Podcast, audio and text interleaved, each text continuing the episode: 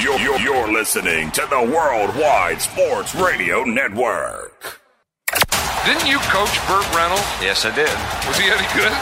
He was a defensive back. I know. Was he any good? I said. 103.9 FM LI News Radio presents The Weekend Crunch with Errol Marks and Speedy Petey. We are back, ladies and gentlemen. This is the Weekend Crunch. I'm your host, Errol Marks, and my co host, Speedy, Spiritual Man Petey.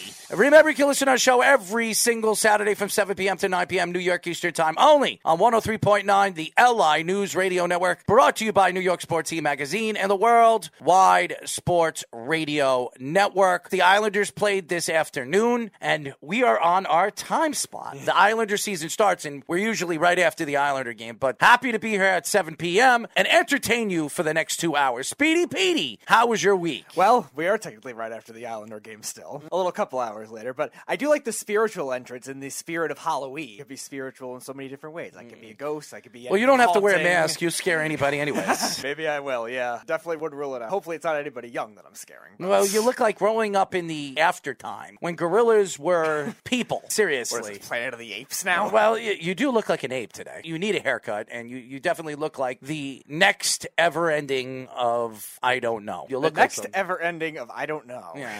Uh, that could be a good movie, by the way. I was going to say, write a script for it now. I, I don't know because I won't Oh. be able to end it. Better idea. Get the comic guy we had on the show last year to write one. That's true. I mean, we haven't had him on the show in a while, and he'd love to come on our show. Thank you to I don't Jillian. know. Anyways, True, it was her show that she loved. We have a great show lined up for you. Later, we will have a special guest. We will be talking to Eyes on Isles blogger Michelle Anderson. He'll be joining us. He's a blog writer for the New York Islanders, does it full time now. He is a great interview. You guys are going to really love this interview. We're going to get into the Zach Wilson injury and the New York Jets and what the Jets need to do after coming back from their bye week and just getting slapped around by the New England Patriots. That's the nice way to put it. We will get into the Giants' second win of the season. Daniel Jones making that unbelievable grab, and Giant fans need to hold back and respect this guy because I think he is the future of this organization. I think if they give him some time for him to figure things out, no matter who the coach is, because it might not be Mr. Judge by the end of the season, but whoever it is, I think Daniel Jones needs more than one or two chances to figure things out, especially with this debacle of an office with Gettleman and Mara and whoever you want to call the Giants office up there. We will get into week seven and week eight. We'll make our free for all picks of the week, which I'm just kicking butt. I, I gained ground last week. The What, Titans were on the under. Yeah, I'm only down by two. Yeah, it's like it's a monumental. It's over for you now. It's over for Oh, you. now. really? Yes. So we'll get into our free for alls, obviously our interview. We will get into Chicago Blackhawks situation with Joe Quenneville and the team and the organization, everybody in the front office. We're talking about the front offices today. That's for damn sure. Ladies and gentlemen, get ready for a spurt of craziness. We will get into the NBA, the Knicks, as hot as they are, knocking off the Bulls the other day. And now, for the first time in a very long time, they are in first place in the Eastern Conference. Who would have thought? Four and one New York Knicks are in first place. Crazy story, but as the season progresses, maybe Randle will actually hit foul shots. And we'll talk about this team actually making a run this year in the playoffs. We'll take a look at the Brooklyn Nets and how bad they've looked on the last couple of games. Kyrie Irving, where are you? I think that's where Kevin Durant and James Harden are going to be cheering and calling and howling at the full moon one of these days because they need Kyrie Irving to come back. Especially James Harden. James Harden is averaging less than 20 points a game right now. It's crazy. Uh, maybe he's just dying down. And he was expecting that extension. He didn't get the extension in the offseason. So, very interesting on what the Nets need to do in the offseason this coming year because maybe Kevin Durant's not going to be there. So, uh, that's going to be an interesting story. Obviously, you know we're going to get into crunch time and debate wars. We have a lot to talk about in very little time, two hours to give you the information. So, why don't we get into Zach Wilson and the New York dying Gang Green situation? Where do we start with the New York Jets? You think of the Jets going into the season, you talk about the youngest team in the NFL. You added Rankins, you added some defensive line help, Carl Lawson. So many acquisitions when you look at Joe Douglas and some of the moves that he made in the offseason. And you really were excited for the season. You were looking forward to the season, watching another rookie quarterback play behind the line of scrimmage for the New York Jets, watching this new improved offensive line with Mekhi Beckham, Alijah Vera Tucker on the left side. We haven't seen that really since the first week, and we only saw it for the first quarter before he got hurt. So this offensive line has been a debacle all season long. One of the worst offensive lines in football. You bring in a rookie coach in Robert Saleh. Everybody was excited about it, looking forward to seeing what he could do as a full time coach. Right now, if you really grade him for the first eight weeks, I would grade him a C plus. Then you bring in a rookie offensive coordinator, the next big offensive coordinator in the league. Everybody was talking so highly praise of this kid. Kyle Shanahan disciple, Sean McVay disciple, Matt LaFleur disciple. Well, I don't know what he's discipling because he looks worse than Adam Gase. I don't know where this offense is. I don't know where they are pulling out these wide receivers because they don't have any thought or any belief in Denzel Mims. You're watching this team. You can't do much but shake your head. Now, do I think Joe Douglas's drafts stink? No, I don't. I think a lot of these players have really turned out. You just don't notice it because this team is so young and still really so bad. You really don't see the great players that they've brought in. Michael Carter, the defensive back, he looks like he's going to be a player. Bryce Hall from last year's draft, he looks like he could be a big time corner in this league for many, many years to come. Alijah Vera Tucker is one of the best guards right now in the last three weeks, especially run guys. He can easily be a top five guard in the very near future there's not much to look forward to right now with this team. Now, Quinn Williams, he has had bright spots this year and dead spots as well. When you're an elite pass rusher, you're an elite defensive tackle, you expect this guy to be elite, and he's just not. He hasn't been this year. Rankins has not been what we believed he was going to be coming from the Saints. This defense really hasn't been the same since Carl Lawson tore his Achilles in OTAs. Right now, there is nothing that really stands out as a Jet fan the way you can sit here and say, oh my God, I can't wait until next week. I can't wait until the season is over because where their position in the draft will really solidify who they're going to be in the next couple of years, wherever they draft and however they draft. They also have Seattle's first round draft pick, which looks like, as of right now, is a top 10 pick could be as close as a fifth pick in the first round. The best thing Geno Smith ever did for the Jets. Seattle's done. They're out of the playoffs. They're not making the playoffs. They're going to fall two behind. They still got to wait at least two more weeks for Russell Wilson to come back from that injury because his finger is at 75, 80%. So he's got to wait until 100% because he doesn't want to permanently injure that finger from his throwing hand. You're not going to see Russell Wilson for the next two weeks. If Geno Smith doesn't pull out a win in the next two weeks, their season is practically over. Russell Wilson is playing for a new contract or he's playing to be traded in the offseason. So that's not a good sign for the Seattle team. It's a very good sign for the New York Jets. So, with two first round draft picks, two second round draft picks, one third round, possibly three fourth rounds, two fits, they're positioned very, very well this year to solidify this team not only as the youngest team in football, as they are right now, but a very young, talented team that you hope to look forward to. With what we've seen so far with this offensive line, I say Joe Douglas again goes after offensive linemen in this draft. I wouldn't go after a defensive end because you can get them later in the rounds.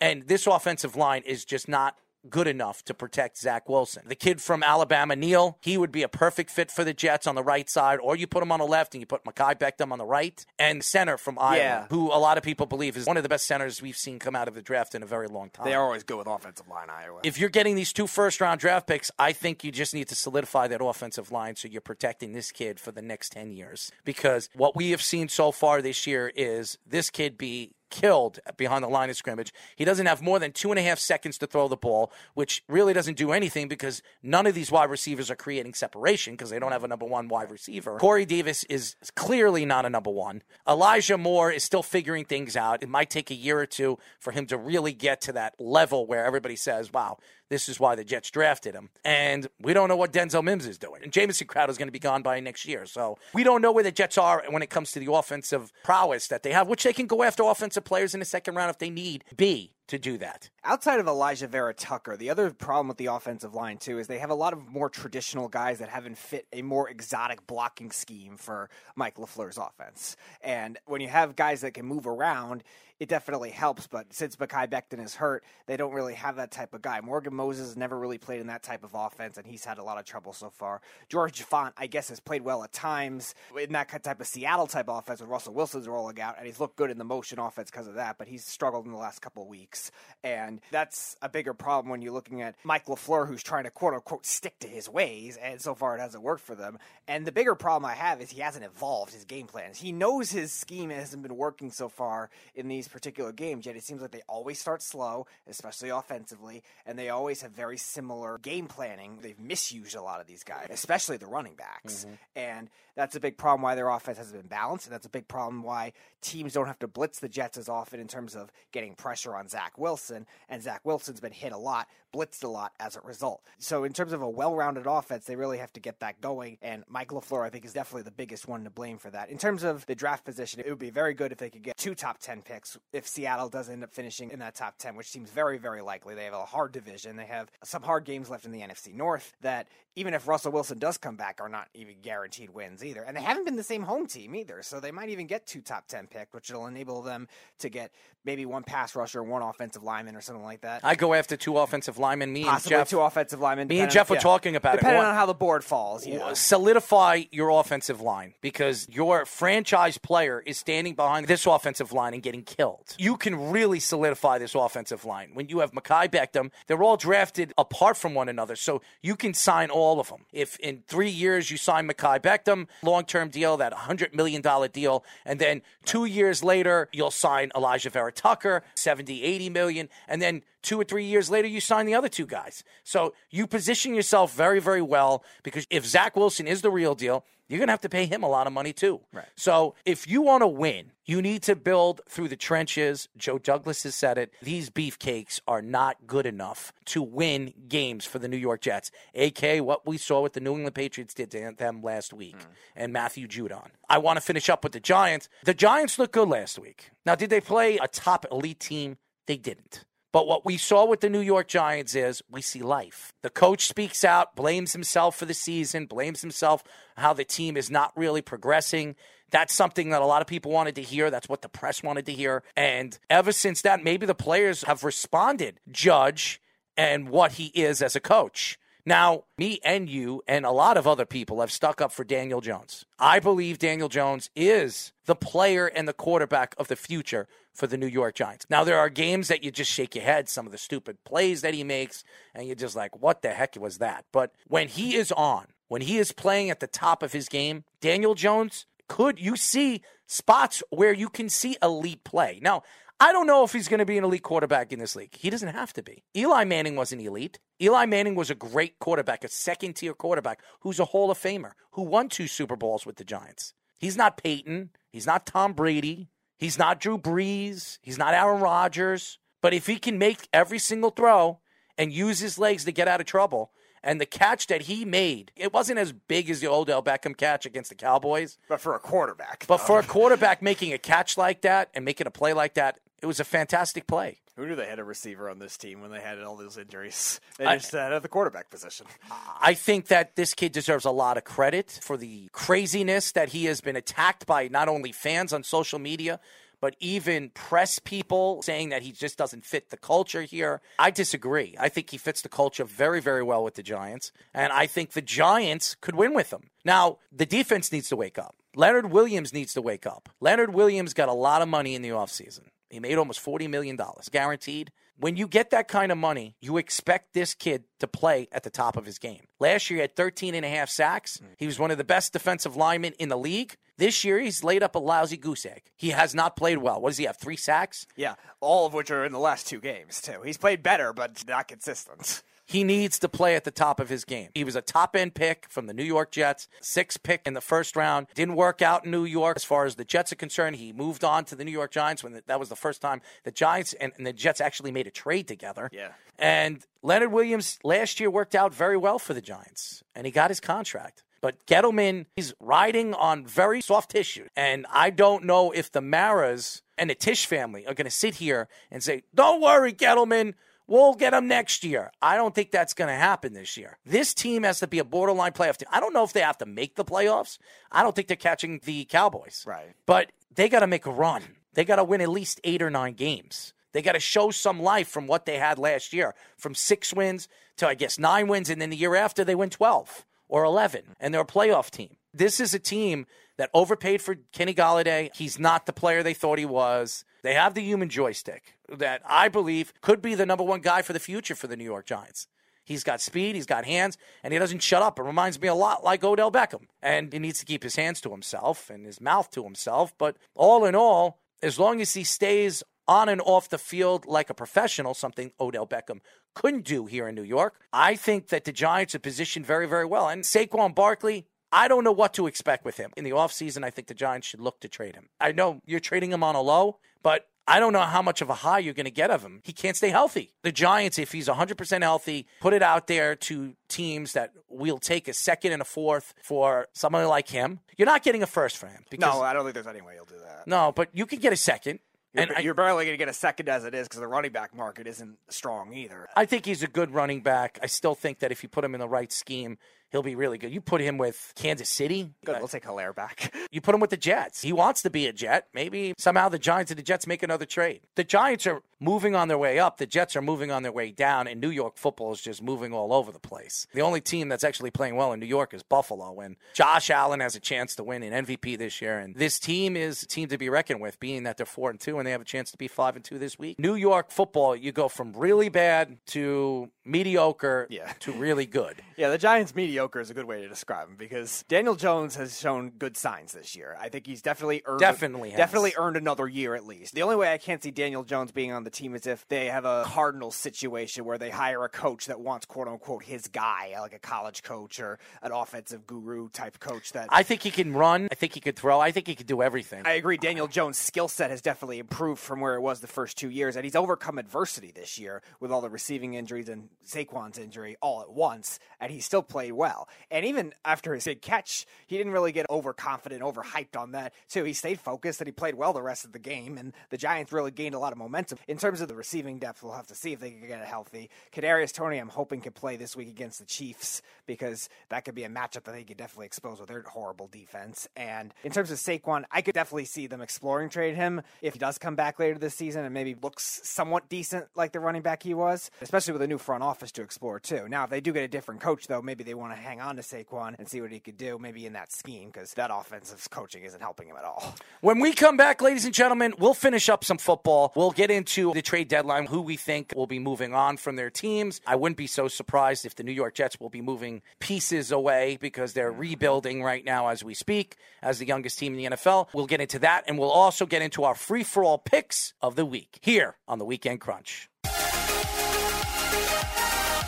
We are back, ladies and gentlemen. This is the Weekend Crunch. I'm your host, Big Easy, Errol Marks, and on the board, as always, the producer, the pain in the butt, the DJ, the everything.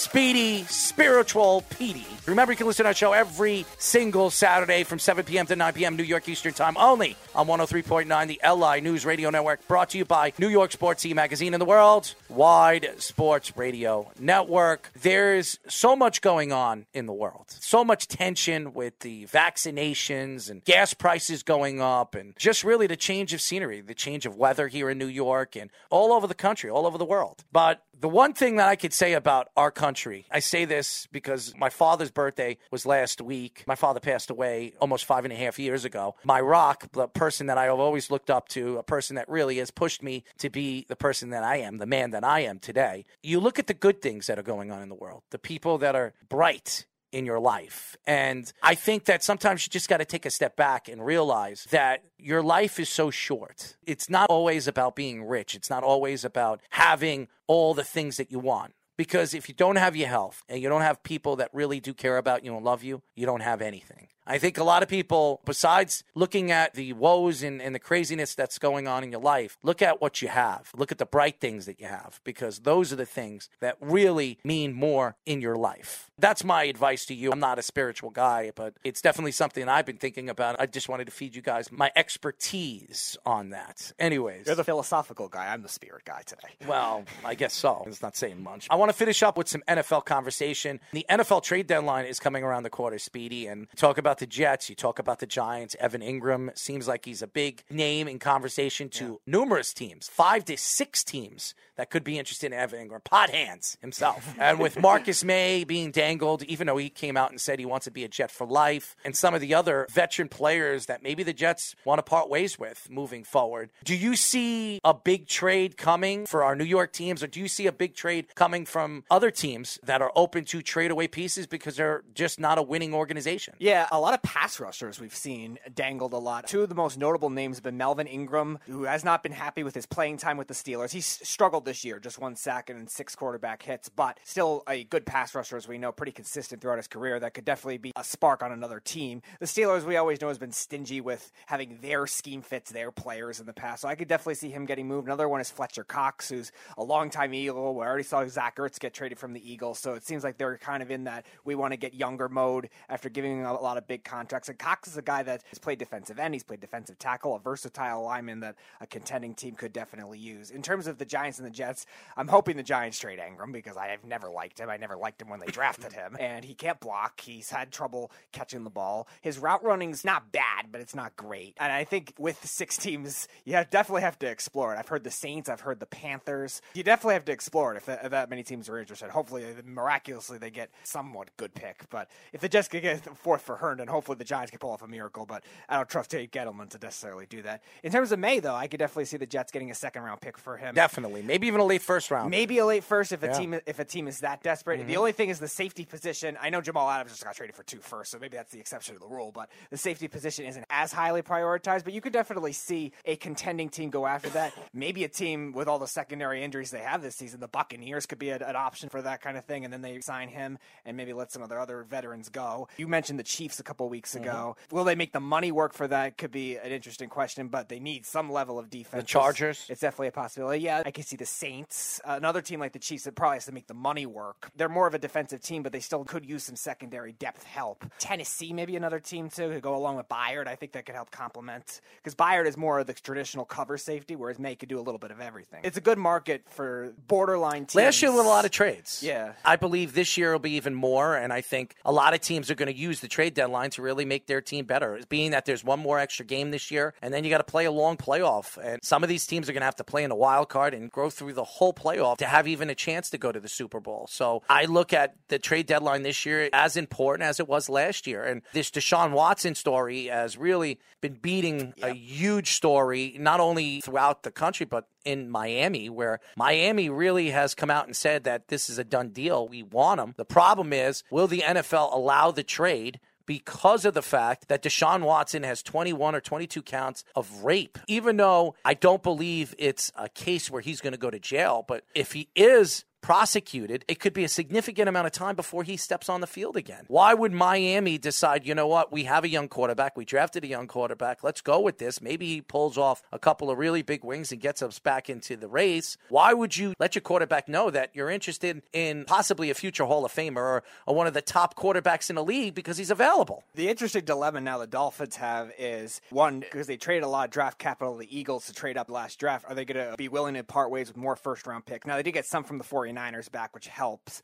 And also, how much of a sample size is Tua showing now that he's playing better, or is Tua just playing kind of emotional and trying to prove himself just to get traded? Because he also quoted in saying, I don't feel like I'm not wanted here, which could be a misleading thing, but also could be something that says, all right, maybe I want to go somewhere else too. And he's proven himself nicely the last two weeks, but also the defenses he's played is Atlanta and Jacksonville, which is nothing special. Either. No, and I feel bad for him because he really didn't have a chance to prove himself as a quarterback. Do I think he's an NFL starting quarterback in this league? I don't think he is. I think the same way with Sam Darnold now. Sam Darnold had a chance to prove himself with Carolina. He had a 3 0 record in the beginning of the season. Christian McCaffrey gets hurt. He puts his tail between his legs and actually has played terrible. He went from 3 0 to 3 and 4. Hmm. Now he's going into game number eight where he can lose five games in a row. And remember, the Carolina Panthers gave up a second and a fourth to the Jets Right. for Sam Darnold. So that could set their team back if Sam Darnold isn't the guy. Yeah, Sam Darnold, I think the biggest problem with him in this losing streak, because of no McCaffrey, teams have now tried to double team and give more attention to DJ Moore. DJ Moore was great for the first four weeks and has been disappointing the last two. So Darnold really hasn't gotten those other options going like we saw him do in the beginning of the season. The second game of the season, when they beat the Saints, he threw to eight different guys, and it seemed like he shied away from it and it starts to force feed like he did with the Jets at times. He has not looked good. And who knows, the next couple of years, Sam Darnold could be above the league's second tier quarterbacks. But I don't know if he's going to be a starting quarterback in this league. Maybe he'll go to the Jets as a backup. Nah, that's not going to happen. The Jets aren't going to bring know, I'm back. Do you think, he, with what we've seen so far, with all the players that are going to be moved or have been moved already in the offseason, possibly getting moved at the trade deadline, a lot of these teams are going to be looking to try to make their move into the playoffs. And there are teams that are still on the cusp of it. The New England Patriots, they're three and four.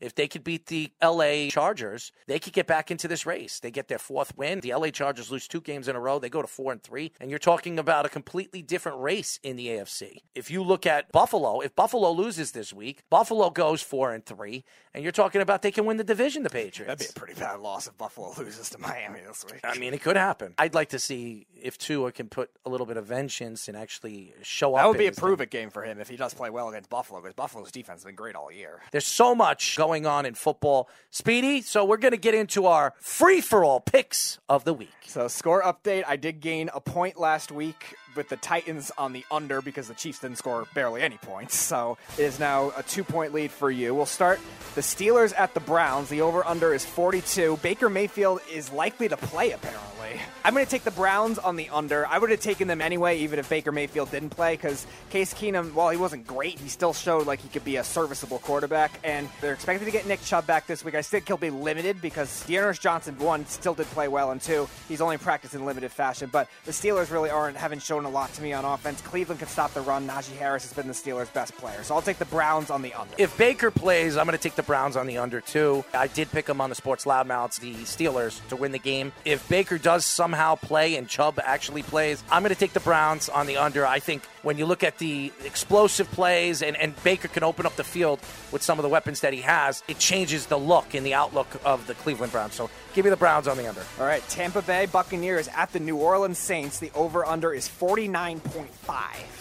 I'm going to go with the upset here. I'm going to take the Saints. I think the Buccaneers have a bit of a letdown after last week. Tom Brady gets the 600 touchdown pass. Obviously, we know what Mike Evans did with the football, all the stuff the fan got. I think they have a bit of a letdown. The Saints have been impressive defensively so far, and Tampa's got some injuries in the secondary where I think Jameis Winston, even though he's a turnover machine, I think he'll still get some big plays over the top on that defense, and I think that'll end up just being enough for them to win with that defense. So I'm going to take the Saints. I'll take them on the under. Oh, I got Tampa all the way in this game. I think Tampa's going to outplay, outbeat the Saints in New Orleans. I don't trust Jameis Winston in a big game like this. They need to win this game. We don't know when Michael Thomas is coming back. They're saying they're pushing it off for another two weeks. When he does come back, it's definitely going to open up the field for Jameis Winston, that's for sure, and Alvin Kamara. But this is the Buccaneers game to lose. Tom Brady breaking records, not something that I'm cheering about, but I have the Buccaneers. I'm going to take the Buccaneers on the under. Sunday night football, Dallas Cowboys at the Minnesota Vikings. The over-under is 52.5. I'm going to take that another upset here. I'm going to take the Vikings. Dak Prescott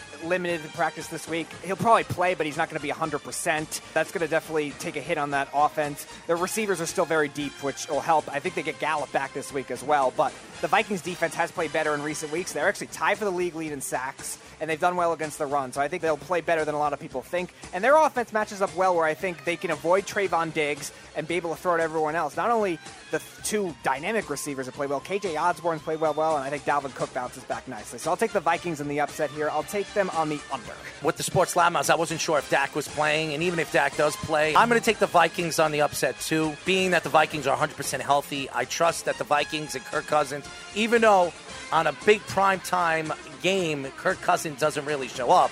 I think he'll show up in this game. They need this win if they plan to make the playoffs, especially the way the Green Bay Packers are just absolutely blowing out the opposition. And by the way, Green Bay, with all the weapons that they've lost, they still beat the Arizona Cardinals. What does that tell you? Statement game for that team and that defense, especially too, proved a lot of. Green Bay could absolutely go to the Super Bowl this year, and I wouldn't be surprised if they do. But I got the Vikings on the under. Kirk Cousins throws over 350 yards. It's more Monday Night Football he struggles, not Sunday Night Football. So It's still I a get- prime time. But I think he's only two under 500. I wanted to pick the Cowboys, but I don't know if Dak is going to play, and I don't know if he's going to be 100% healthy. So if he's not, I can't bet on their backup quarterback to make the throws and make the plays. That's going to help them beat the ah, Vikings. Oh. Cooper Rush, Jeff's boy. Yeah, well, there you go. So those are our free for all picks of the week. When we come back, our special guest, we will be talking to Eyes on Isles blogger Michelle Anderson here on the Weekend Crunch. We are back, ladies and gentlemen, and I am dancing behind this mic. Somebody's got to do it. Speedy doesn't know how to dance. He does these rocket kicks or whatever the hell they call Yeah, I them. definitely would have room to do that behind here. As you guys know, this is the Weekend Crunch. I'm your host, Errol Marks, my co-host, Speedy Petey. Remember, you can listen to our show every single Saturday from 7 p.m. to 9 p.m. New York Eastern Time, only on 103.9 LI News Radio Network. Brought to you by New York Sports Team Magazine and the Worldwide Sports Radio Network. Download the Worldwide Sports Radio app by going to iOS, WWSRN, or Android Worldwide Sports Radio Network. Well, well, well, our special guest. I know a lot of Islander fans, and this is an Islander channel, so you're going to love this guy. He's one of the best bloggers right now in the market for the New York Islanders. We are now talking to Eyes on Isles blogger Michelle Anderson. What's going on, Michelle? Not a whole lot. What's going on with you guys? I'm pretty damn. So tell us a little bit about your blog. How long have you been doing this blog? How many followers you have? And what made you decide to write about the Islanders? About five, six years. My son's six, and I uh, started doing it just about when he was born. Followers. The only thing that has a number is Twitter, and that's around 1,800. That's good, that's good. It's a healthy amount. And why did I decide to do it? Well, I was working full time as a federal government employee, and I didn't like it. I cannot keep doing this nine to five thing anymore. So I like hockey. I started writing about hockey, and that's been the last five years of my life. And you're getting paid for it. I am indeed. I'm getting paid for it full time. I don't work there anymore. I officially quit two months ago. Oh, there you go. So good. Congratulations. Living a dream, writing stories about the Islanders. So why don't we get into the New York Islanders? And in the beginning of the season, the first two games, the Islanders didn't look good. They gave up 11 goals in the first two games. Sorokin, obviously a young goaltender coming into the NHL, coming from the KHL, bigger ice. Last year you saw in the playoffs, he gave up a lot of rebounds, which actually affected him later in the rounds and why Varlamov eventually took over against Tampa Bay. When you look at Sorokin right now, position where he is, and Varlamov coming back, do you think this is his job to lose? I don't think it was ever his job to begin with. Mm. So the way things have started out this year, it was always going to be 1A, 1B. They were not going to be playing Cory Schneider. It was really a 1A, 1B, 50% down the line for Sorokin, 50% for Varlamov, and maybe it changes a 5% here or there based off of whoever's playing the best at that time. But I, I don't think it, it's his to lose because it was never his to begin with in so much as only his.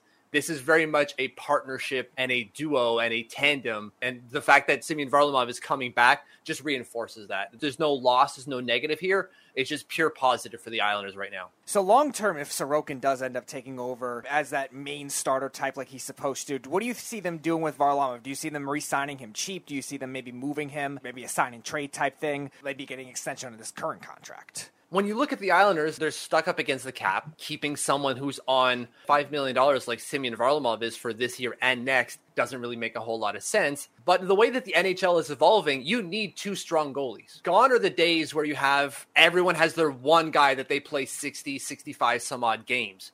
It still happens, of course, but those days are going away because they're going into this we have stronger caliber players that we can put in and that we can share the crease. So you don't see these 10 11 million dollar goalies so much anymore so i could imagine they keep it on just like they did with like Ross Johnston right they're keeping Ross Johnston for four years why don't you want to keep someone who's a vezina caliber goalie he was fifth for the vezina trophy last year and probably should have won it for another couple of years now, of course, the salary cap does factor in. We've seen the Islanders shed $5 million contracts for the last couple of years now. Can they shed this one next year? Yeah, probably. I see that as the likelier option rather than an extension and keeping him. Not because he's not good, just because we need to make some space, and $5 million is a lot of space. If he becomes available at the trade deadline and they can get him for a swoop, maybe a Bailey and a pick, they're going to have to shed some money because Tarasenko next year and the year after is only making $5.5 million. So if you trade Bailey in that trade and maybe a pick to make them happy, you could get that done bringing in Tarasenko is the play, ideally, because the marriage between Tarasenko and the St. Louis Blues is as fractured as fractured can be. It is very much on life support, but like Errol says, he's making $5.5 million in terms of total salary, but his cap hit is still $7.5 million. Mm-hmm. But if you can move, say, Bailey, that frees up quite a bit of space to make that work. Can they do that this year? You can always work the math. If I say no, someone is going to be screaming their mind out, going like, my cap friendly page says they can. They're right to an extent you can make anything work is can they actually in the real world get it done i'm not so sure not now maybe next year and then that's where you talk about the moving the Varlamov. Cal Clutterbuck maybe coming in at a lot less than $3.5 million per year. Now we've got space. And we know already that Tarasenko is healthy. So that question may not linger next year when this discussion has to be taken up again. I think Kyle Clutterbuck will sign back with the Islanders. Obviously, a cheaper price. I think they're going to try to keep this fourth line together because I think this is the best fourth line in hockey. This is the heart of their team, that fourth line. But I want to get into the players that they brought in the offseason. Zdeno Chara, Parise, two guys that I thought were going to play a big part of this team as they move forward in the season. Two veterans, two captains, two guys that have won before. When you look at Parise right now playing on that third line with uh, Pageau and Wahlstrom, do you think Zach Parise will figure things out and actually start playing like the Parise we remember? And Zdeno Chara, I think he's going to absolutely help. If he's going to help anybody, he's going to help the goaltending, especially Sorokin growing in this league, especially one year, that one year contract. So both players, what do you see with both of these players as they move forward in Barry Trotz's system? I think Zach Parise has already proven that he's worth the money they're giving him. He doesn't have the points, but when you look at the underlying numbers, he's doing exactly what the Islanders want their players to do. So the whole Islanders system's defense first. I think the best summation of their system, it's a bend don't break system. They invite all types of offensive pressure but they know that we're going to keep you to the outside and we're going to limit your dangerous opportunities and then we're going to score on our own. And to do that, they need to be playing solid defense and transition that defense into offense. And when you look at the underlying numbers for someone like Zach Parise, Oliver Wahlstrom, and Jean Gabriel Pageau, they're very, very, very good at that. They start over 60% of their zone starts in the D zone, yet some of the only positive players when it comes to Corsi and expected goals for on the entire team. Mm. And when we're talking about positive expected goals for, we're not talking about like just a little bit over 50 we're talking like 60%, which is really, really good. They're really good at doing what they're supposed to do in the system. So for a guy like Zach Parise, he's already doing what he's supposed to do. I have no worries about him at all. When it gets to Zdeno Chara, that's a little bit tougher because he very much looks his age. He's 44 years old. He's long in the tooth, right? Specifically for the NHL. So when it gets to his speed, that's kind of an issue. But it's not the big issue that everyone's making it out to be. Like the Islanders were never a fast team to begin with. So I don't think we need to worry about like, oh my God, the team is slow now because they have Chara. They were slow to begin with.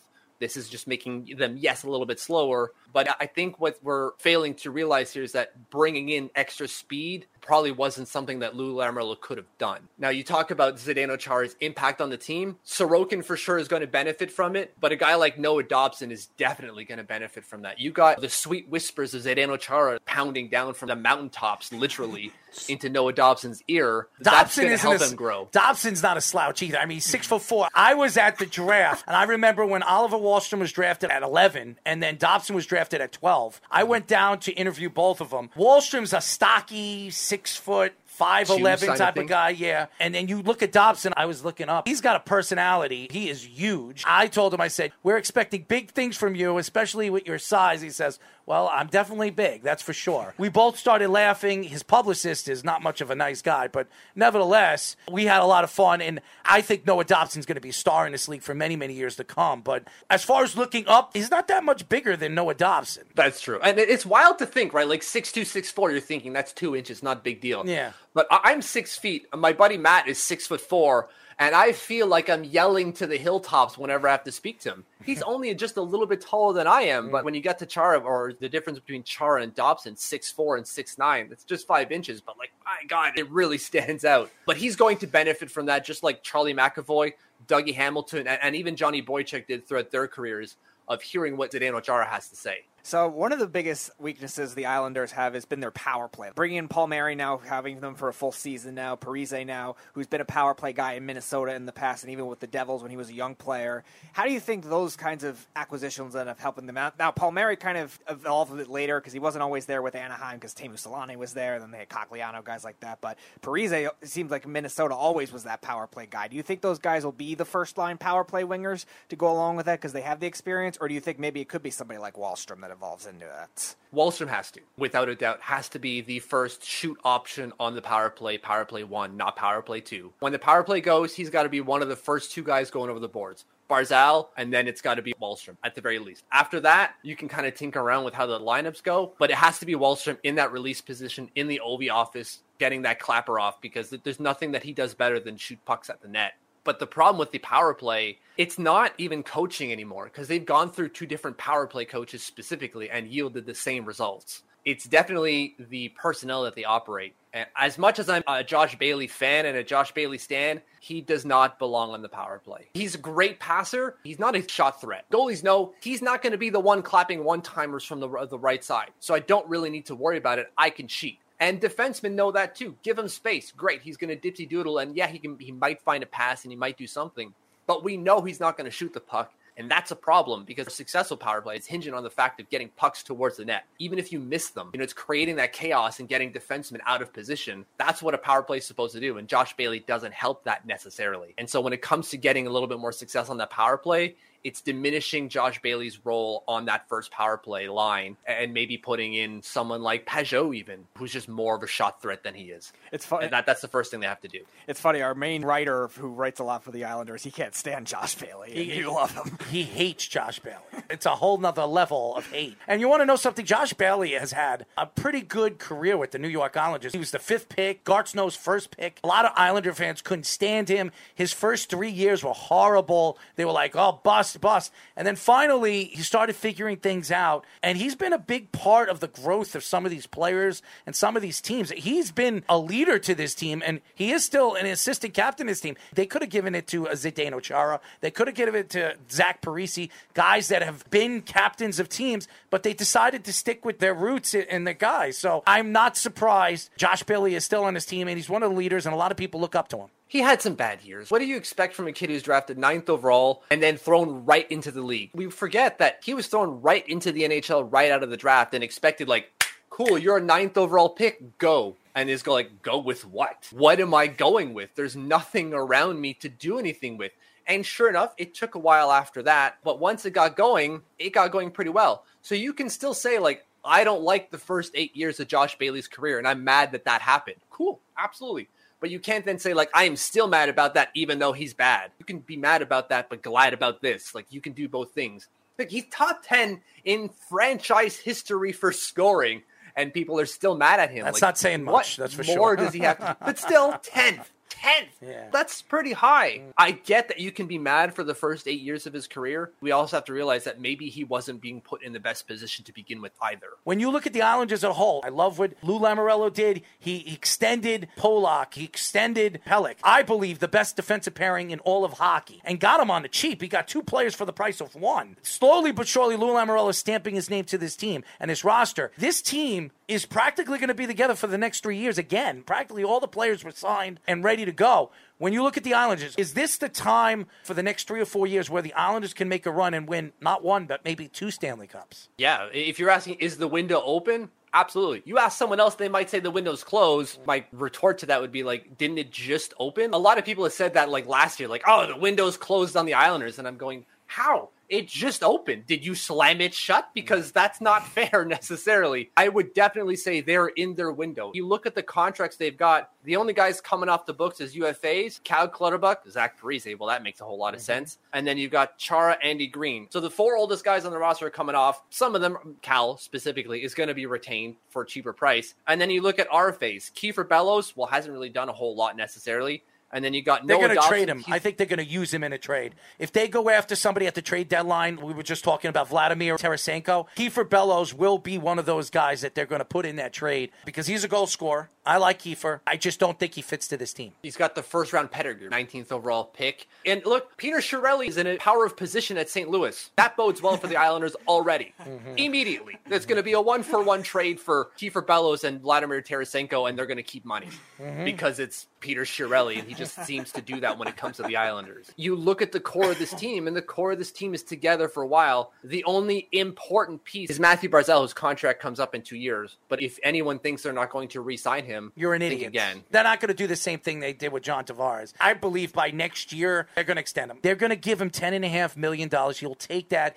He loves the island. After what John Tavares did to Matthew Barzal, after he decided to leave the Islanders and called him the other guy, that the, The kid who won the Calder. The kid. He didn't even call him by his name. He disrespected him. I don't see Matthew Barzal leaving and walking away from the Islanders. I believe that if the Islanders are a championship competitive team year in and year out, why would you leave this team? This team is built. You have all these old guys coming off the boards, and then you have Robin Salo coming. You have Ruti coming. They're going to have money coming off the boards where they're going to be able to bring in another player. And by the way, a new stadium, the house that Matthew Barzal built. If you don't think he's the next captain for the Islanders, I don't know what you see. John Tavares walked out on the Islanders after telling the Islanders that he wants to be an Islander for life. He decides, you know what? I didn't tell you that my fiance was taking a job in Toronto, and that's where I was heading. He didn't say that. Where the Islanders, Lou Lamoriello, actually sat down with him and said, "Listen, we'll trade you. We'll try to get something for you, and if you want to come back, we'll sign you in the offseason. No, I want to be here forever. And then he goes with his little pajamas. I uh, call him Pajama Boy. He goes over there to Toronto and acts like a complete idiot, and he hasn't won crap. And then what? Zigmund Palffy? The Islanders decided to part way with Zigmund Palffy because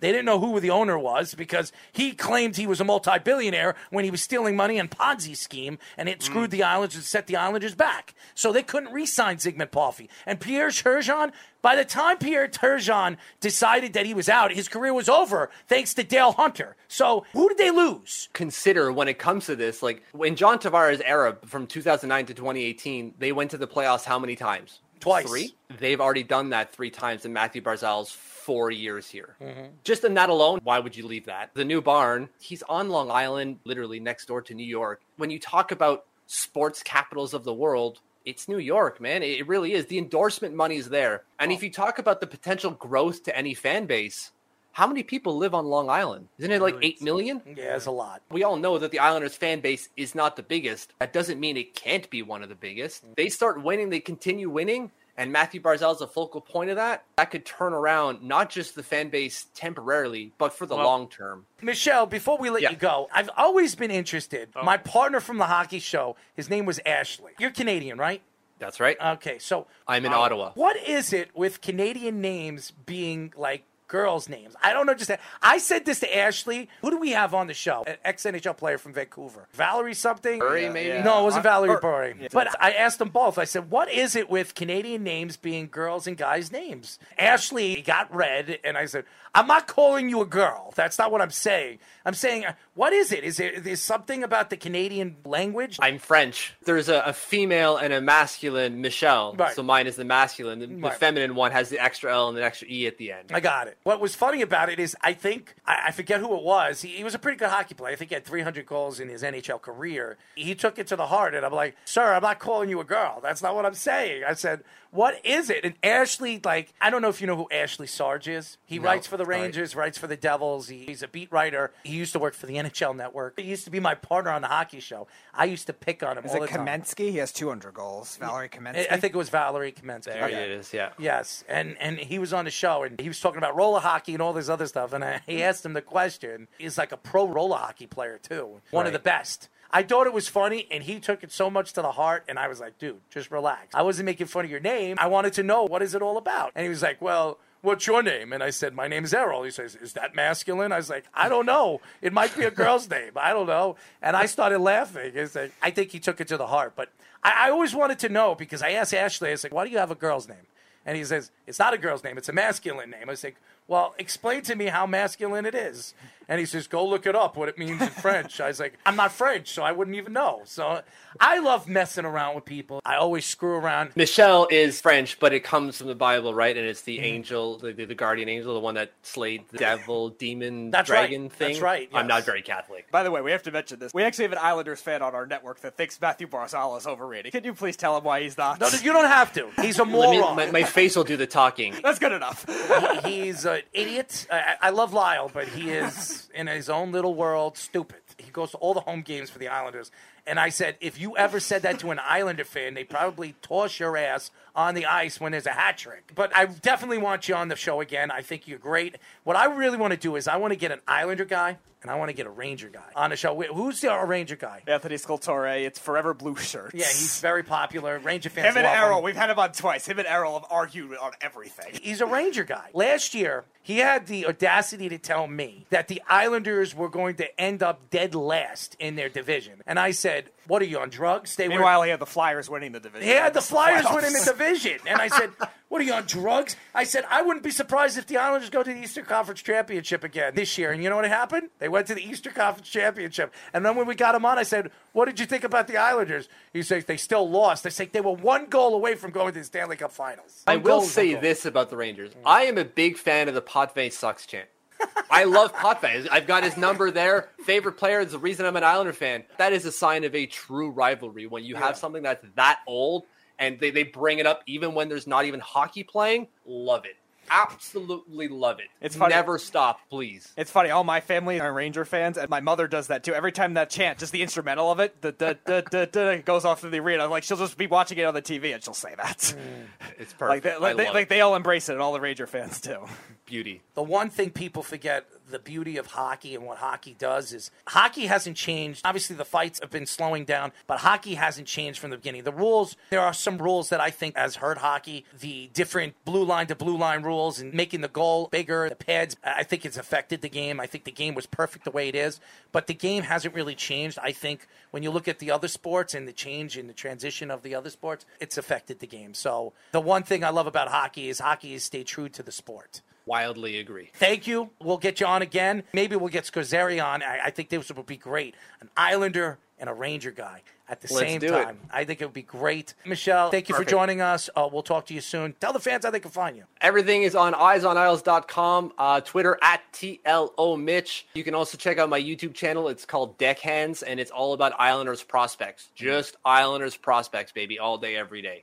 That's where you can find all my stuff. Well, well, well. Michelle was awesome. Definitely funny. Definitely had some good takes when it comes to the Islanders. And he's an Islander. He's not a Ranger. So, Islander fans listening to us right now, being that this is an Islander station, you definitely enjoyed some of the intake and the information that he gave you. We definitely would love to get him back on the show again. Definitely looking forward to doing that. When we come back, ladies and gentlemen, we're going to get into something that really sickens me. The Chicago Blackhawks have made news, but not good news. News that will just completely and utterly sicken you when it comes to professional sports. When we come back, we'll get into that and some baseball as the World Series has begun. And yes, the Atlanta Braves are in the World Series. No, it's not the Atlanta Braves with Tom Glavine or Greg Maddux or any of those guys. No, it's the guys with Freeman, Acuna, even though he's hurt, and all their interesting young players. So when we get back, we will come back to talking about the lonely Atlanta Braves and the cheating Houston Astros here on the Weekend Crunch. We are back, ladies and gentlemen. This is the Weekend Crunch. I'm your host, Big Easy. Yes, Tyler, he's not here. Yes, you could call me Big Easy. You could call me Rolo, Mr. Errol Marks, and Speedy today, Spiritual Petey. Remember, you can listen to our show every single Saturday from 7 p.m. to 9 p.m. New York Eastern Time, only on 103.9, the LI News Radio Network, brought to you by New York Sports E Magazine of the World. Wide Sports Radio Network. In the studio, Speedy, we're watching Shrek. I've watched every single Shrek movie, and you know what Shrek reminds me of? Tyler Harrison. okay? he definitely reminds me of Shrek. Just a wider version, not a greener version. I don't know if Tyler's going to like that, but uh, if Tyler's listening, oh well. So, if, so now the real question: if if Tyler were to kiss an ogre, would he stay the same or Why turn would- into an ogre form? well, he looks like an ogre, so I Exactly. guess he turned it into an ogre. Well, anyways, uh, Tyler, I love you. Anyways, I, I want to get into this Chicago Blackhawks situation, and I don't know where to begin on this. We can go into Tames's comments after this thing came out. Quenneville decides to withdraw from his job and step down from the Florida Panthers, one of the hottest teams in hockey, probably the best team in hockey right now. You talk about the GM Bowman stepping down during the week because of these stories and these allegations coming out. And what really bothers me is we've seen so much stuff going on in sports, college sports, professional sports.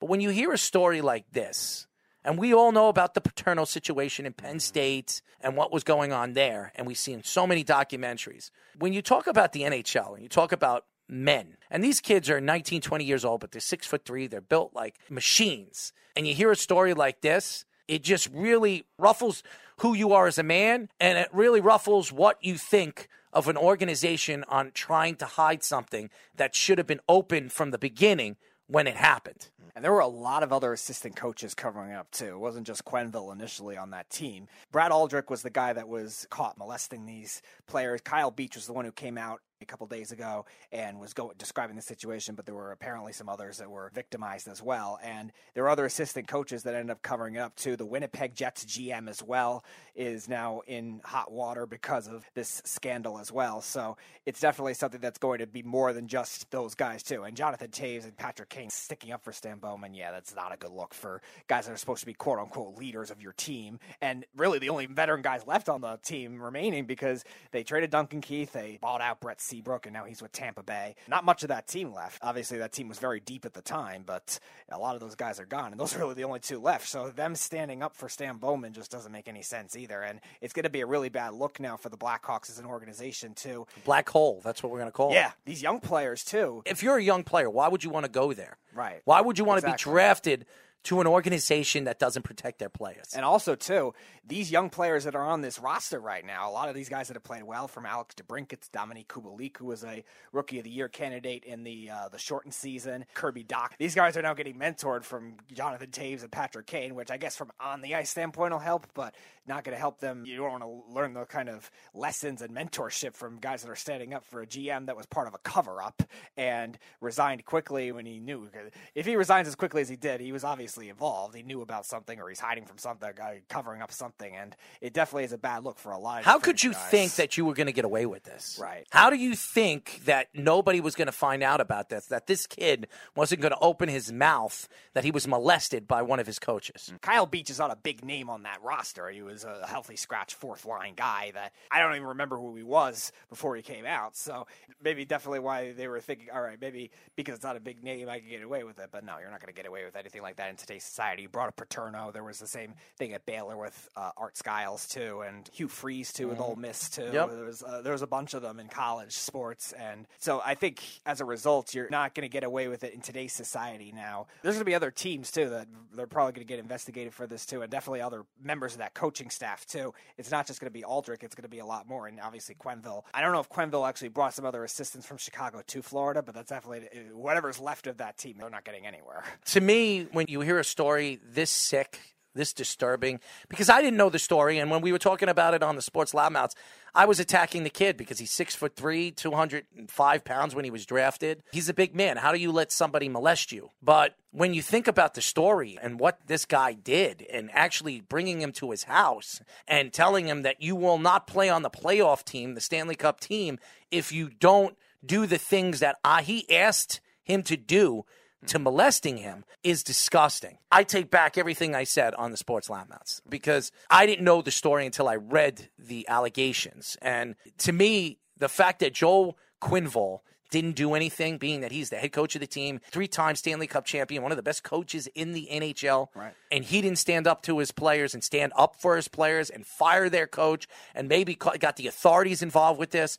It's disgusting. And it's very similar to the Paterno situation if you think about it. But Joe Paterno, one of the winningest coaches, I think he was actually the winningest coach in college football at that time, and Joel Quenneville, the second winningest coach in NHL history. And they're both now not going to be known for that anymore because of their shadiness that they decided to hide from their assistant coaches. you take a step back. I don't know who Kyle Beach is. I'm looking at his Twitter right now. He's got 31,000 followers. He'll probably have a lot more by the end of this. Might even put him on a pedestal. Uh, now, some of these people in this world that have been molested. He'll obviously help out because he was a- a kid that was molested as well. So this could turn out to be obviously not a good thing, but something that you can look past it. And obviously, an athlete can help out some of these innocent kids that are getting molested by not only their parents, but school teachers and different people around the world. It's really disgusting. As an organization, a multi billion dollar organization, the ownership over there should be gone. If these same owners are still there, the NHL and Gary Bettman need to get involved and need to, to force his hand and tell him you have to sell the team. Absolutely. Because if you don't know what's going on behind closed doors and you don't know if you're paying the salaries to these coaches, you're bringing these coaches, you trusting your GM to bring in the right coaches to the right players to look over these kids when their parents are letting these kids get drafted, giving you their kids after they're drafted, it is an absolutely despicable thing. And Quenneville is like a father. He should have been a father figure. And that's something that Paterno should have done when that stuff was going on in his stead. So unfortunately, this story is only going to get worse. There's going to be more that comes out. There's going to be a lot of people that are going to lose their jobs. It's going to definitely hurt the NHL as the NHL has definitely been growing over the last couple of years, not only uh, in North America, but around the country. This is going to hurt it because what parent would want to raise their kid playing hockey so their son gets drafted and gets molested by one of their coaches. The NHL really needs to look at this thing. Uh, Quenneville will probably never coach again. All these guys, the GM, Bowman will probably never GM again. How could you ever give these guys another chance or another job after hiding something so despicable, so disgusting, so ruthless? This Kyle Beach, over the last, I would say, 10 years, has been hiding this secret and finally had the courage to come out and speak and tell people what happened to him those years over there in Chicago. I want to give a shout out to Kyle Beach because I give him a lot of credit. It's very hard for a man to come out and say and do something like this because you want to protect yourself and you don't want to throw yourself and your name under the bus. But the fact that you did this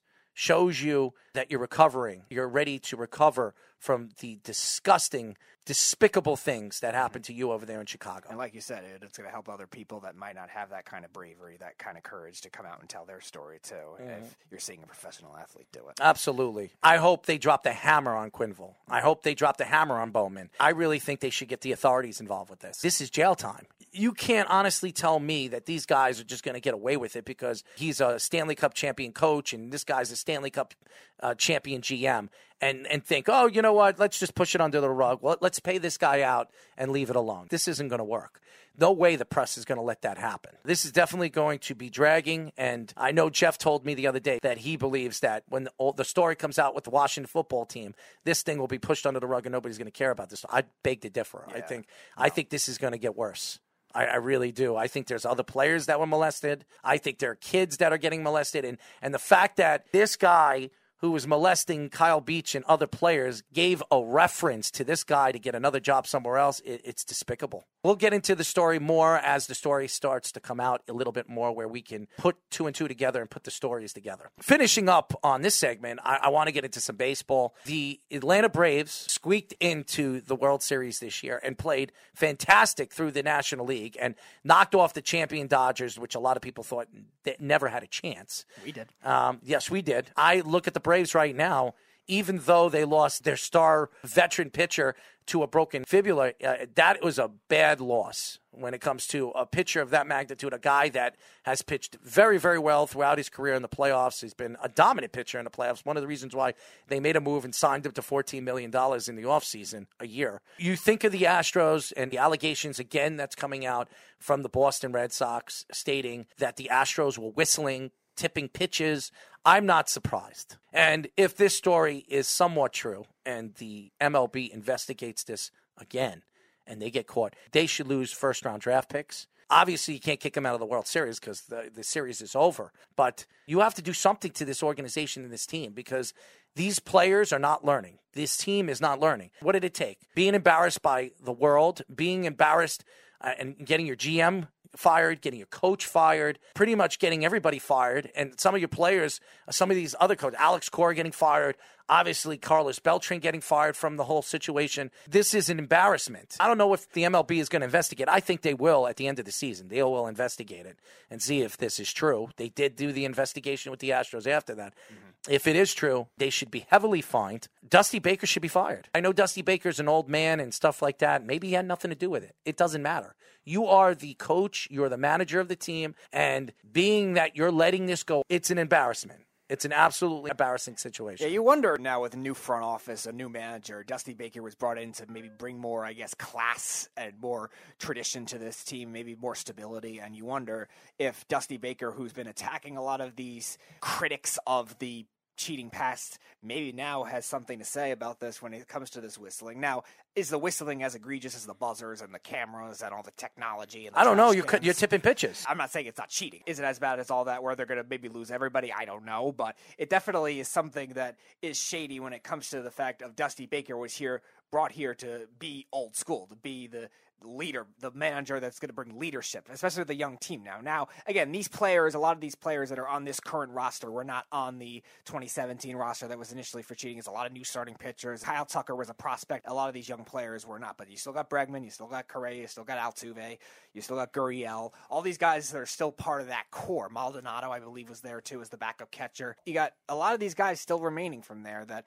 are definitely still going to have some influence on it. And if they didn't find another way to do it with the trash cans, with the buzzers, with whatever Altuve was covering when he hit the walk-off home run against the Yankees. It's still going to linger, and again, I don't know who is involved. I don't know if there's as much involvement, but it definitely is something to investigate. In terms of the Braves, they're just proving they can overcome a lot of different odds, even in that game when Morton got hurt. One, Morton pitched through the pain a lot of the time, too. Made a play on a comebacker, actually ran to first base, I believe, at the end of the second inning, too, with all that. Struck out two guys after that. So kudos to him. That's a warrior like performance. And again, will the Braves be able to overcome it? They've overcome Acuna's injury, they overcame pitching injuries all year. I wouldn't rule it out in a short series. And I hope they do. I don't want to see the Astros win. No, I don't think anybody does at this point. And you got a lineup that's still hitting on many different.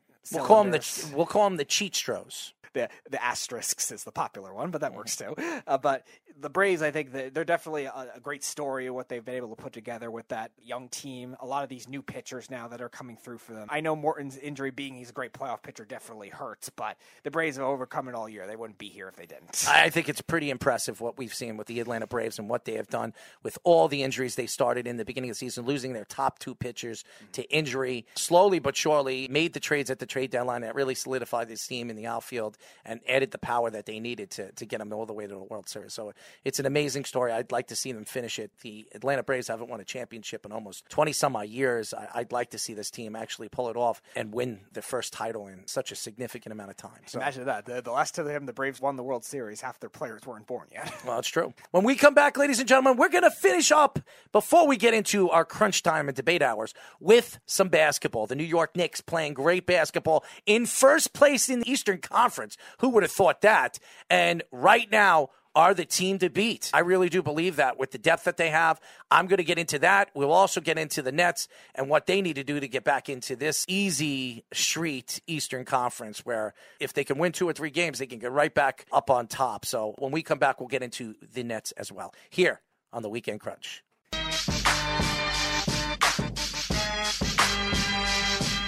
We are back, ladies and gentlemen. This is the Weekend Crunch. I'm your host, Errol Marks, my co-host, Speedy Spiritual P. Remember, you can listen to our show every single Saturday from 7 p.m. to 9 p.m. New York Eastern Time, only on 103.9, the LI News Radio Network, brought to you by New York Sports Team Magazine and the World Wide Sports Radio Network. Download the Worldwide Sports Radio app by going iOS, WWSRN, or Android Worldwide Sports Radio Network. A little fabulous, Speedy. I, I, I like it. I wanted to get into basketball. I wanted to give it its own segment because – who would have thought that the New York Knicks would be in first place? I know it's early. I know it's only five games in. The Knicks are four and one.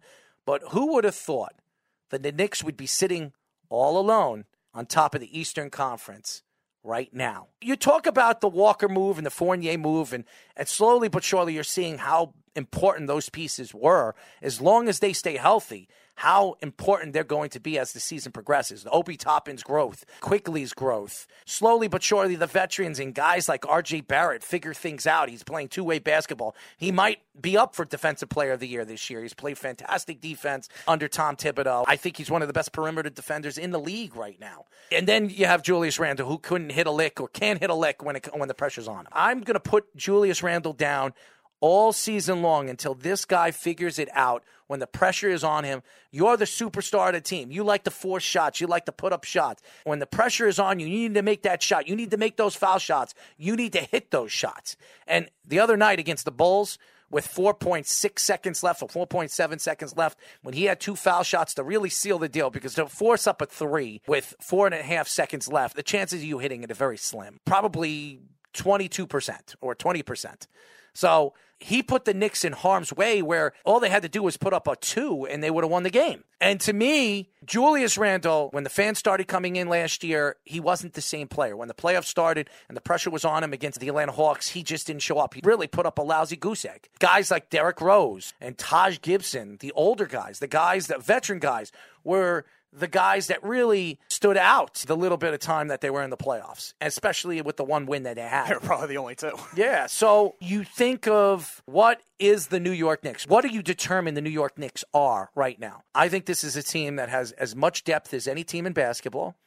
I think that they have a star. They don't have a superstar. They might even have two stars because I still think Kemba Walker could be. So they're a team that has a bunch of really good players, but not that significant superstar player that can take over a game and win you a game. The thing the Knicks have is two things they never have point guard depth and just overall depth, shooting depth consistency within that shooting depth. I know Julius Randle hasn't been that in terms of efficiency, but he's been that in other areas. He's passing the ball, getting seven assists, nine assists in certain games too, and he's getting other guys involved in certain areas. Yes, he's taking bad shots still. Yes, he's inefficient at times still. Hopefully that could be fixed, but that's really the only flaw in his game right now, and it's definitely something that has to be fixed if the Knicks are going to win these close games. And the Knicks barely held on. They want to the win a championship. They better Right. figure this out. because other teams that are more experienced or other lockdown defensive teams. Not that the Knicks aren't; the Knicks are tremendous, but there are other teams like Miami, like Milwaukee, if they play in the playoffs, that are also good defensively. So if the Knicks are down late in the game, they're going to need to do better. Milwaukee also has players that can hit big shots. Right. Miami has players that can hit big shots. The 76ers have a player that can hit big shots. Do the Knicks? The answer is no. And that's a huge problem. And maybe that'll develop into the season. We'll see. Again, a lot of these players are still young. Derrick Rose and Kemba Walker are more the facilitator types.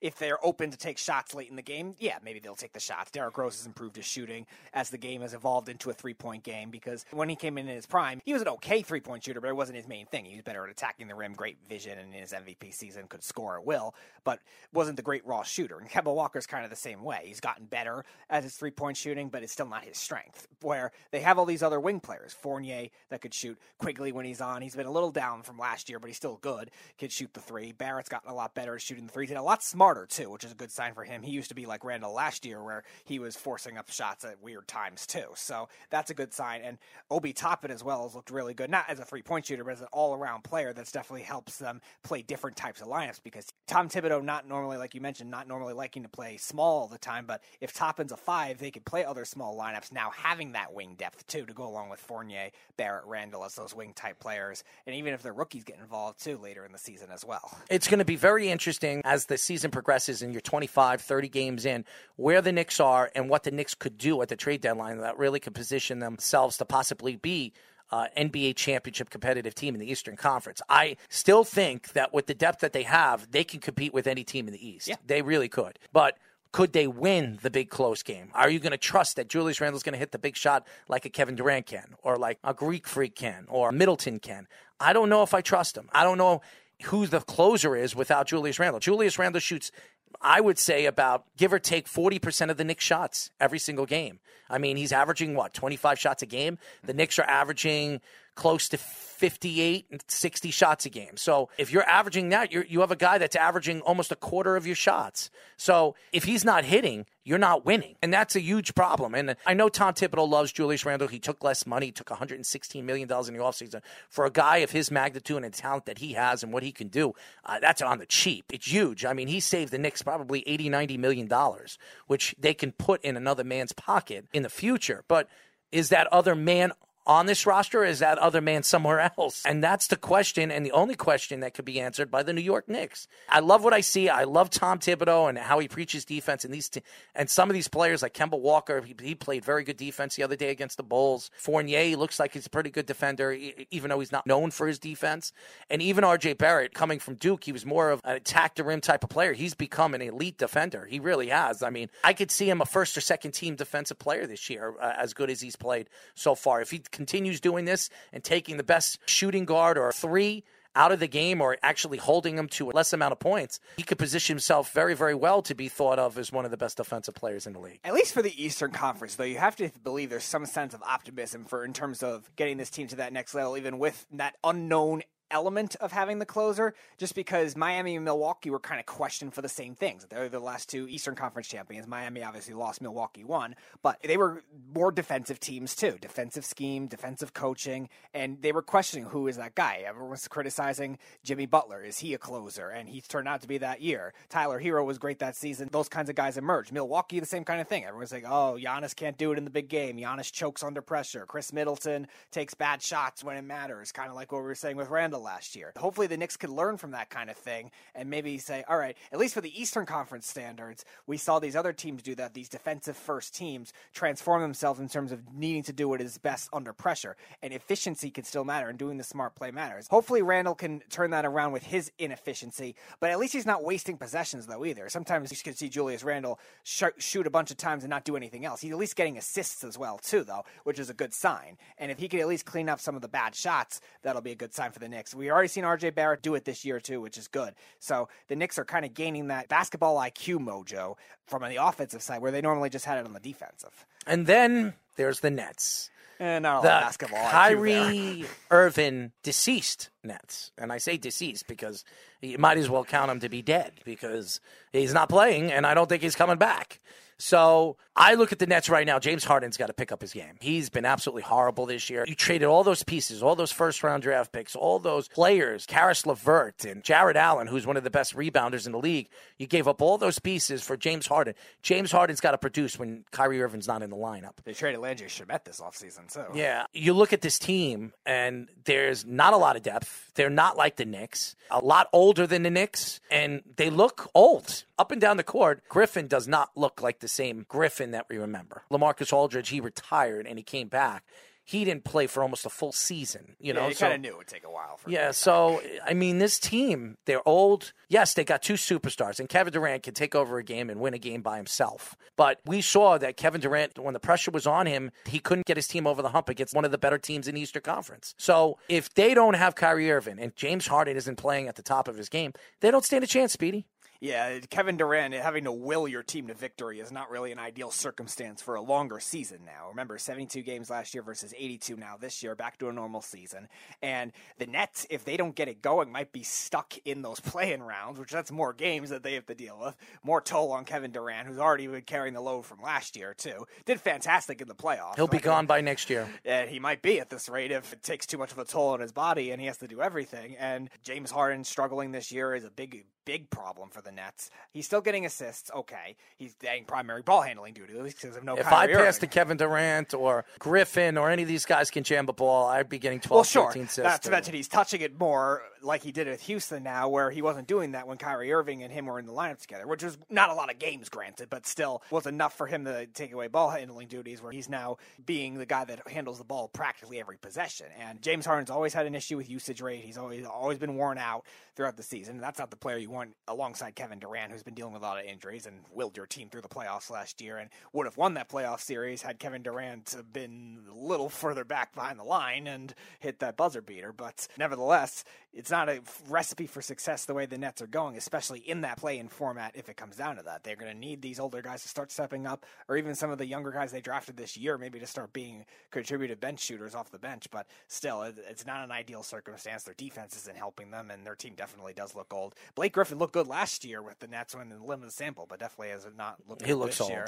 Patty Mills is really the only veteran. Patty Mills well has played them. well, but Yeah. he's not Kyrie Irving. No, he's your good fundamentally sound point guard, but yeah, But you not- brought him in to really fill in that spot, and Sure. it just it's not happening. Yeah, he's not the dynamic ball handler, playmaker that Kyrie Irving is by any means, and he's older too, so he's not going to be able to bring the consistency every game like that either. So the Nets need to find something that'll work in terms of getting these veterans involved, at least in their roles, at least, and maybe not having to try wearing out your two best players. And James Harden, you guys start shooting better too. You want to talk about inefficiency? Oh God, mm. James Harden. At least when he's been inefficient in the past, he's still been good. You can't be inefficient and score 18 points a game. Well, we can call them the old Nets because that's what they look like, and, and hopefully somehow they can take Kyrie Irving out of the ground or whatever the heck they have to do. But they got to figure something out because not having him in your lineup it, it really affects the team and the growth of this team. And if this team has any chance of winning a championship against the West or even some of these Eastern Conference top teams, they have to have Kyrie Irving back or get somebody back for him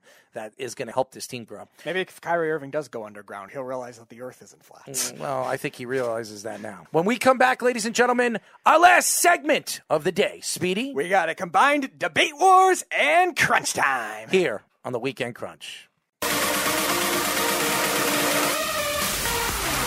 We are back, ladies and gentlemen. This is the Weekend Crunch. I'm your host, Errol Marks, my co-host, Speedy Petey.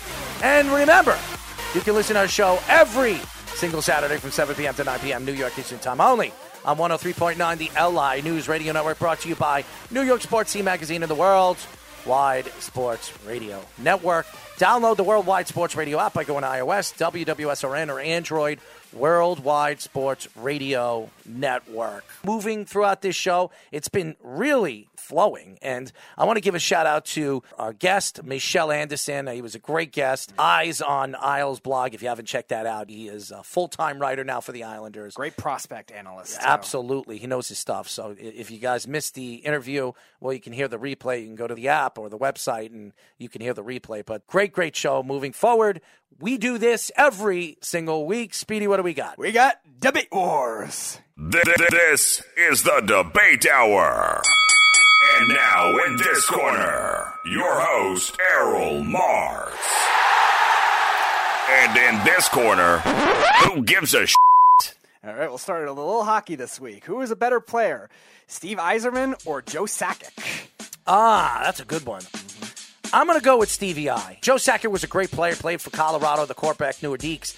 But Stevie Yzerman, ever since he came into the league with Scotty Bowman, he really put the Detroit Red Wings on his shoulders. And what he did as a player, offensively, defensively, two way hockey, a leader, really took Detroit to that next level with all the great players that they had from the Nicklas Lidstroms to the Sergei Fedorov. None of them were as good as Stevie Yzerman. So I'm going to go with Stevie I. I'm going to go with Sakic because I think his playoff numbers I think were a little bit better. Yzerman was great too. Both of them had two of the most tremendous playoff numbers we'll ever see. But I think Sakic doing the points a little less years he played, and I think both of them playing on great teams. I just think he was had a, a couple more 100 point seasons. I think he gets a slight edge for me. So I'm going to give it to Sakic. Uh, let's go to baseball here. Two guys that have very similar peak careers and then some controversy with them.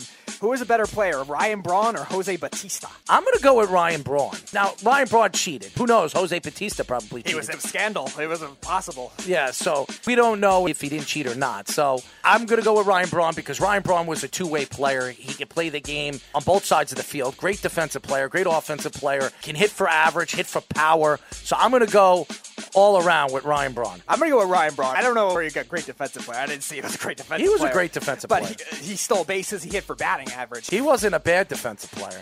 they were both kind of average to me in terms of their outfield defense. Both of them were converted third baseman to outfield. I don't think either of them were great, but Ryan Braun stole bases. Ryan Braun had I think five seasons where he hit over 300. I think was close to a batting title that year.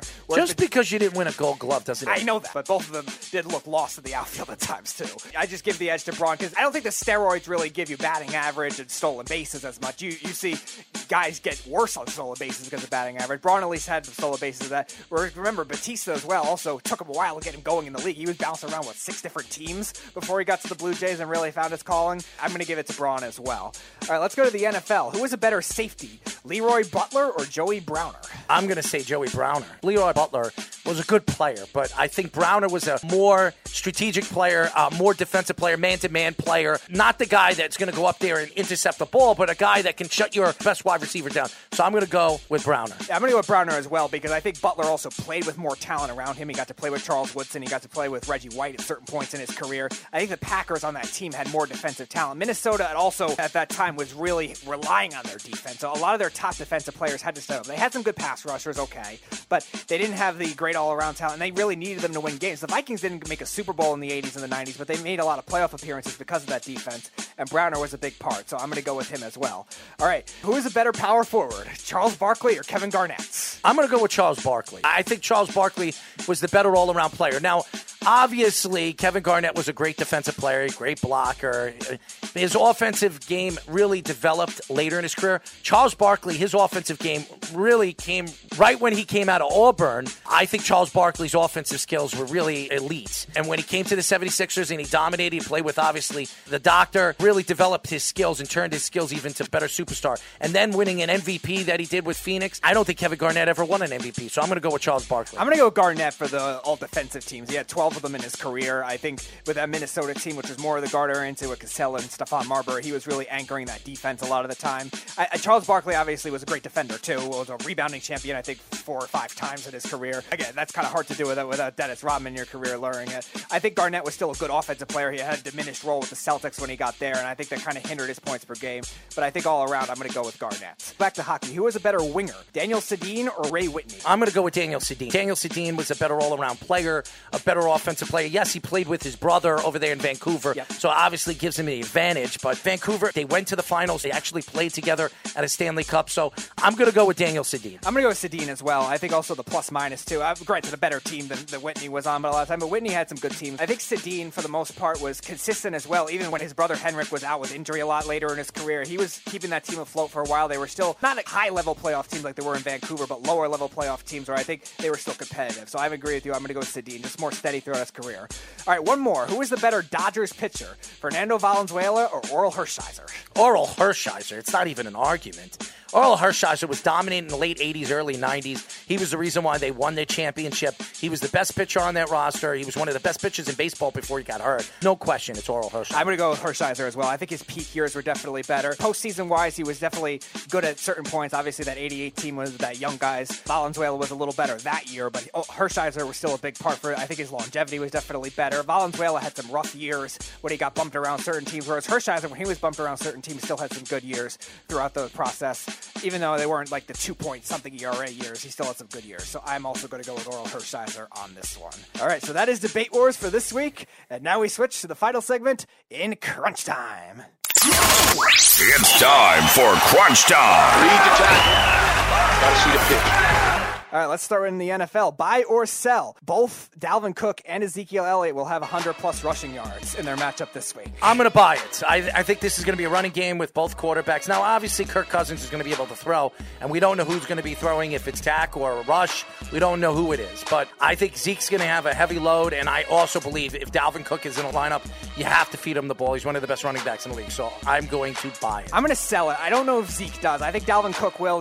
Vikings have done well stopping the run. They only they had couple duds the first two weeks against the Bengals. Joe Mixon went off on them, but that was really it. The Minnesota's done well against the run. Their front's been very good. I think Dallas will still end up throwing the ball a lot because I do, I do think Dak will play, but I do think they'll end up throwing the ball a lot more. I think the Vikings will still do it too, but Cook I think will get his as well. So I'm going to disagree. I am going to sell it. All right, buy or sell. With the Athletics now moving on from Bob Melvin, they will hire Mike Shildt as their next manager. I'm going to sell it. I don't know where Schultz is going, but I don't know if he's going to go out west. And why would he want to go to the Oakland A's? They never win. They, they always have a good team. They always squeak into the playoffs or almost a borderline playoff team. I, I don't think Schultz is the answer. They need to get a guy. I think they need to bring in a younger guy that's going to give him a little bit more oomph to their team. So I am going to sell that. I am going to buy it. I feel like the Cardinals and the Athletics are very similar, where they work from the farm system. I know the Cardinals are obviously better in the playoffs, but they work from the farm system, develop young pitching very similarly. I think it's a good fit in terms of the type of manager he is. Because I, I think if the Athletics don't get that, they're going to have a tough time trying to find a manager with a team that's still very talented. And Bob Melvin may be a part of why There'll he wasn't be good a in the playoffs. bunch of teams lining up for sure. Absolutely. I just think that the Athletics, I think, are going to They're be a not gonna fit. get 'em. I think they're going to be a good fit for what they need, so I'm going to buy it.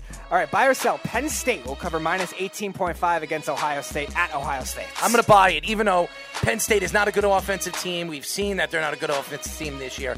Something tells me Ohio State's going to lay up a dud, even though Ohio will win. But I am going to buy that that's going to happen. I am absolutely buying it as well. Penn State's defense is still very good, where I think they could keep Ohio State contained a little bit. Ohio State's been up and down when it comes to running the ball this year. They're more of a passing team, but they try to be a running team at the same time. I think Ohio State's been vulnerable in certain games in the beginning of the season where I think Penn State could definitely expose it. I think Ohio State will win, but I think Penn State will keep it close. So I agree with you. I will buy that one.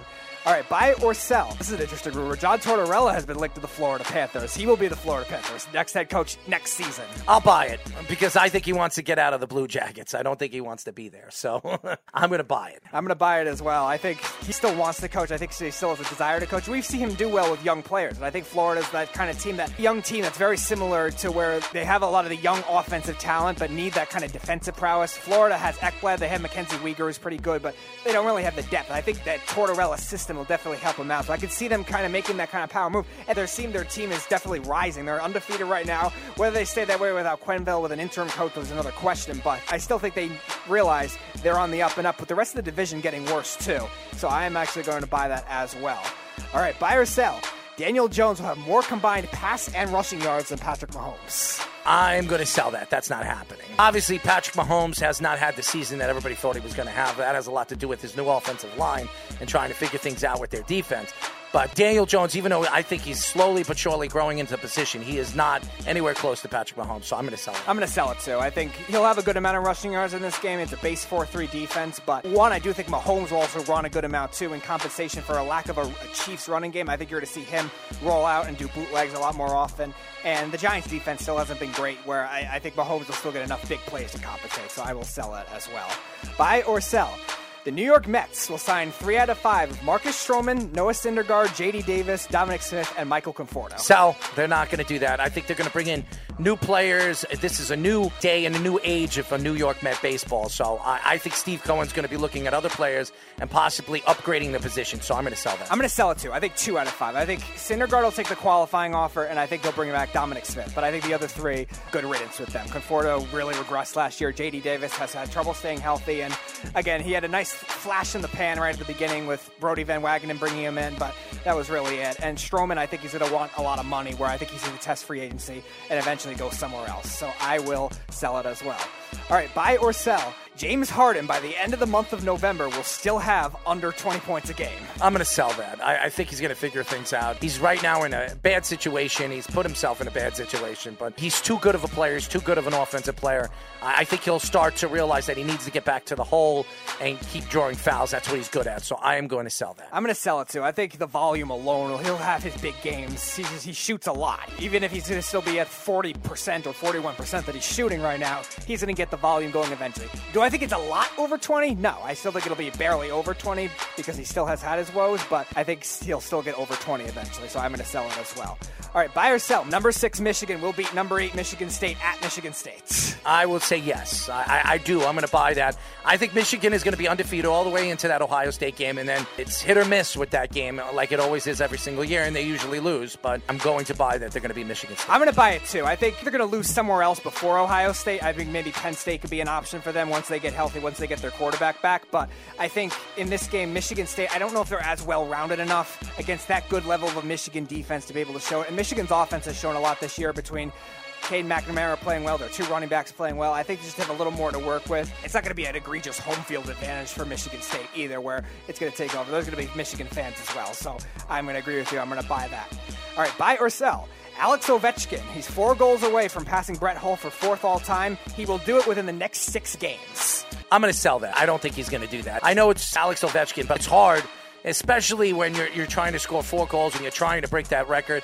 I think the record's on his mind. I think he wants to break Brett Hull and, and start to move up in that goal scoring situation with Wayne Gretzky. So I'm going to sell it. I'm going to sell it too. I think the Capitals are due for a little bit of a slump too. They've really started hot to begin the season, but I think they'll go cold eventually. Ovechkin's going to have a good amount of goals. I think he'll still have two or three. I don't know if he'll get four though, and I don't know if he'll get in six games. Eight games, nine games, I think will be a good reason for him, especially if he gets it done on the power play. But I think the Capitals are due for a cold stretch where teams are going to key in on him more. So I am going to sell it. All right, buy or sell. The Yankees will sign Salvador Perez this offseason. I will buy it.